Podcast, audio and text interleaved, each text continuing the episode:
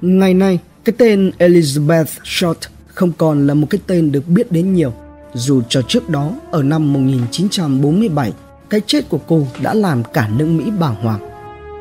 Cảnh sát bế tắc phải nhờ đến báo chí lên các thông tin về nạn nhân xấu số để chờ đợi manh mối mới.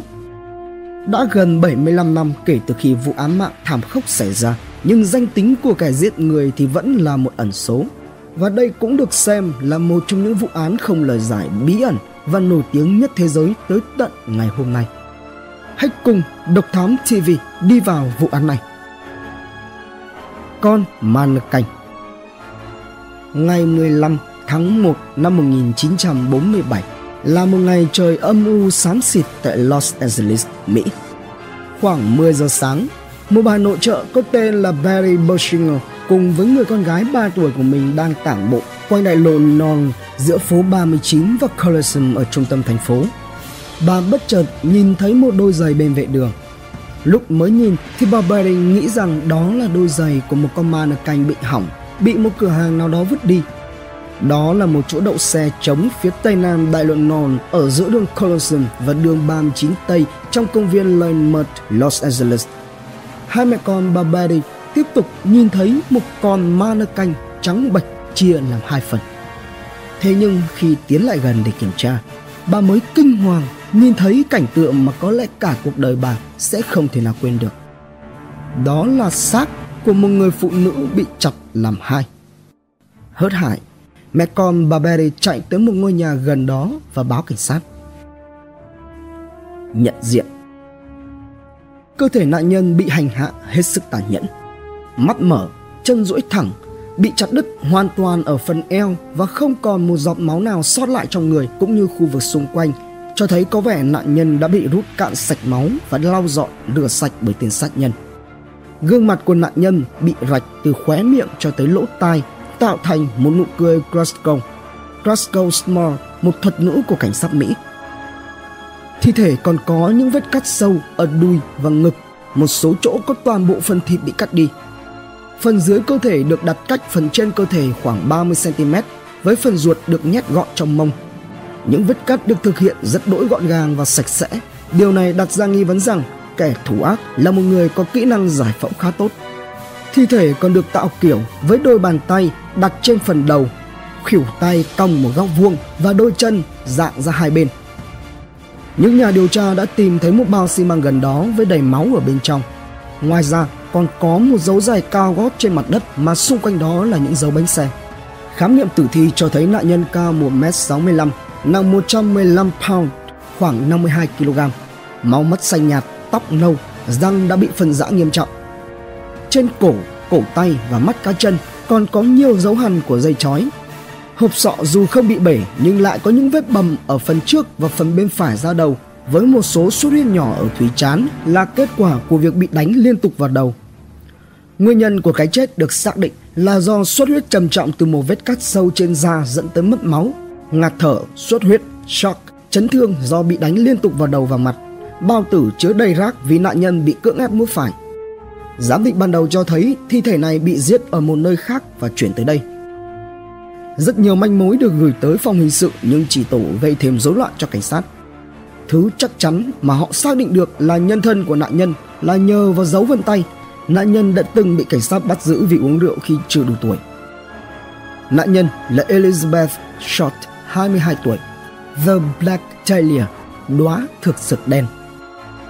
Sau khi nhận diện được nạn nhân nhờ sử dụng dấu vân tay trong cơ sở dữ liệu của FBI, các tờ rơi cũng như các thông báo bắt đầu được đăng với hy vọng tìm kiếm thêm thông tin về cái chết của Elizabeth Short.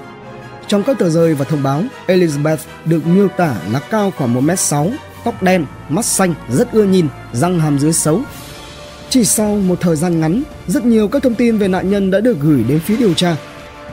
Elizabeth đến từ bang Massachusetts, chuyển đến khu vực Hollywood với hy vọng sẽ được nổi tiếng. Cô từng làm rất nhiều các công việc khác nhau như bồi bàn, thu ngân và một vài vai diễn nhỏ.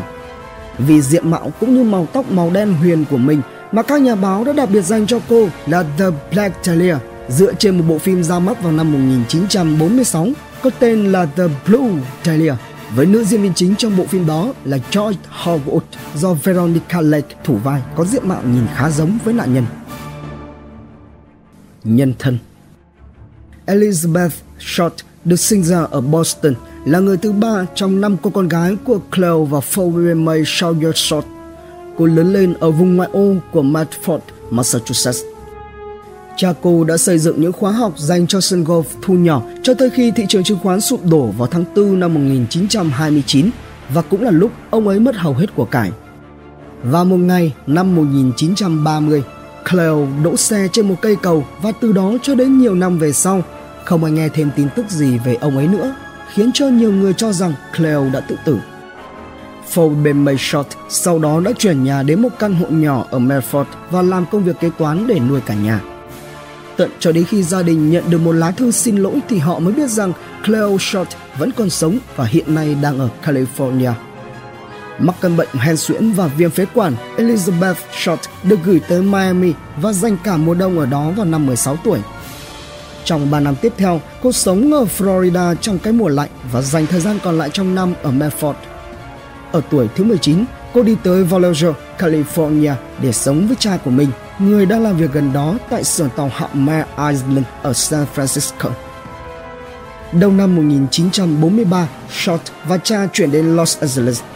Nhưng cô đã bỏ đi sau một cuộc tranh luận với cha và kiếm một công việc ở bưu kiện trao đổi tại trại Cook, giờ là căn cứ không lực Vandenberg gần Lompoc, California. Cô sớm chuyển đến Santa Barbara, nơi cô bị bắt vào ngày 23 tháng 9 năm 1943 vì uống rượu khi chưa đủ tuổi. Các nhà chức trách sau đó đã gửi cô về lại Medford, nhưng thay vì quay trở về đó thì cô đi đến Florida và chỉ thỉnh thoảng ghé thăm Massachusetts. Trong khi ở Florida, Short đã gặp thiếu tá Matthew Michael Gordon Jr., một sĩ quan quân đội Hoa Kỳ không lực đương thời, nơi mà anh đang được huấn luyện để phục vụ căn cứ quân sự China-Burma-India. Cô nói với bạn bè rằng anh ấy đã viết lời cầu hôn cho cô khi anh đang hồi phục vết thương sau một vụ va chạm máy bay ở Ấn Độ. Cô đã chấp nhận lời cầu hôn của anh ấy, nhưng Gordon sau đó chết trong một vụ va chạm máy bay thứ hai xảy ra vào ngày 10 tháng 8 năm 1945, chưa đầy một tuần trước khi Nhật Bản đầu hàng kết thúc Thế chiến thứ hai. Sau đó, Elizabeth Short đã trở về Los Angeles vào tháng 7 năm 1946 để thăm Trung úy không lực George Gordon Fickling, người mà cô đã biết đến khi ở Florida. Fickling lúc này đang đóng quân ở căn cứ hải quân dự bị Long Beach. Short đã dành 6 tháng cuối đời mình ở Nam California, hầu như là ở khu vực Los Angeles. Kẻ báo thù của Dahlia. Ngày 23 tháng 1 năm 1947, một người tự nhận là kẻ giết người gọi cho nhà biên tập của Los Angeles Examiner và bày tỏ mối quan tâm rằng những tin tức về vụ giết người đã bị cắt xén bớt và đề nghị gửi đồ của Short cho biên tập viên. Ngày hôm sau, một gói đồ chuyển đến tòa soạn Los Angeles bao gồm giấy khai sinh của Short, thẻ làm việc, những tấm ảnh, những cái tên ghi trên một mảnh giấy cùng với một quyển sổ địa chỉ với cái tên là Mark Hansen được khắc nổi trên bìa. Tất cả được đặt trong một hộp bưu kiện đầy mùi xăng và không có nổi một dấu vân tay nào được để lại. Những thứ này rất có thể đã được gửi từ hung thủ, người duy nhất ngoài những người trực tiếp điều tra biết một bí mật của Elizabeth, đó là khiếm khuyết vùng kín. Chính xác rằng Elizabeth chưa từng lên giường với bất kỳ một người đàn ông nào như báo chí thêu dệt, và cả 75 người đàn ông được điều tra đều chỉ quen biết cô gái này sơ sơ qua những lần uống cà phê hoặc là ăn tối với nhau.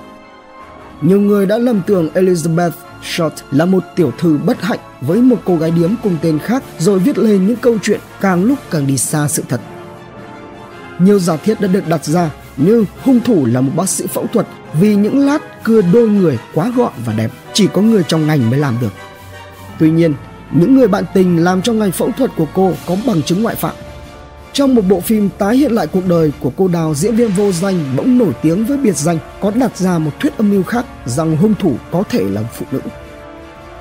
Một nam diễn viên kiêm cây bút hình sự là tác giả của cuốn sách Sự thật về vụ giết hại thực dược đen.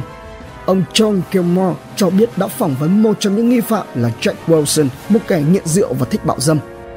Khi Gilmore phỏng vấn Wilson lần đầu vào những năm 1980, anh ta đã cung cấp những chi tiết mà chỉ có kẻ sát nhân mới có thể biết được, đó là thông tin nạn nhân bị khiếm khuyết phần kín.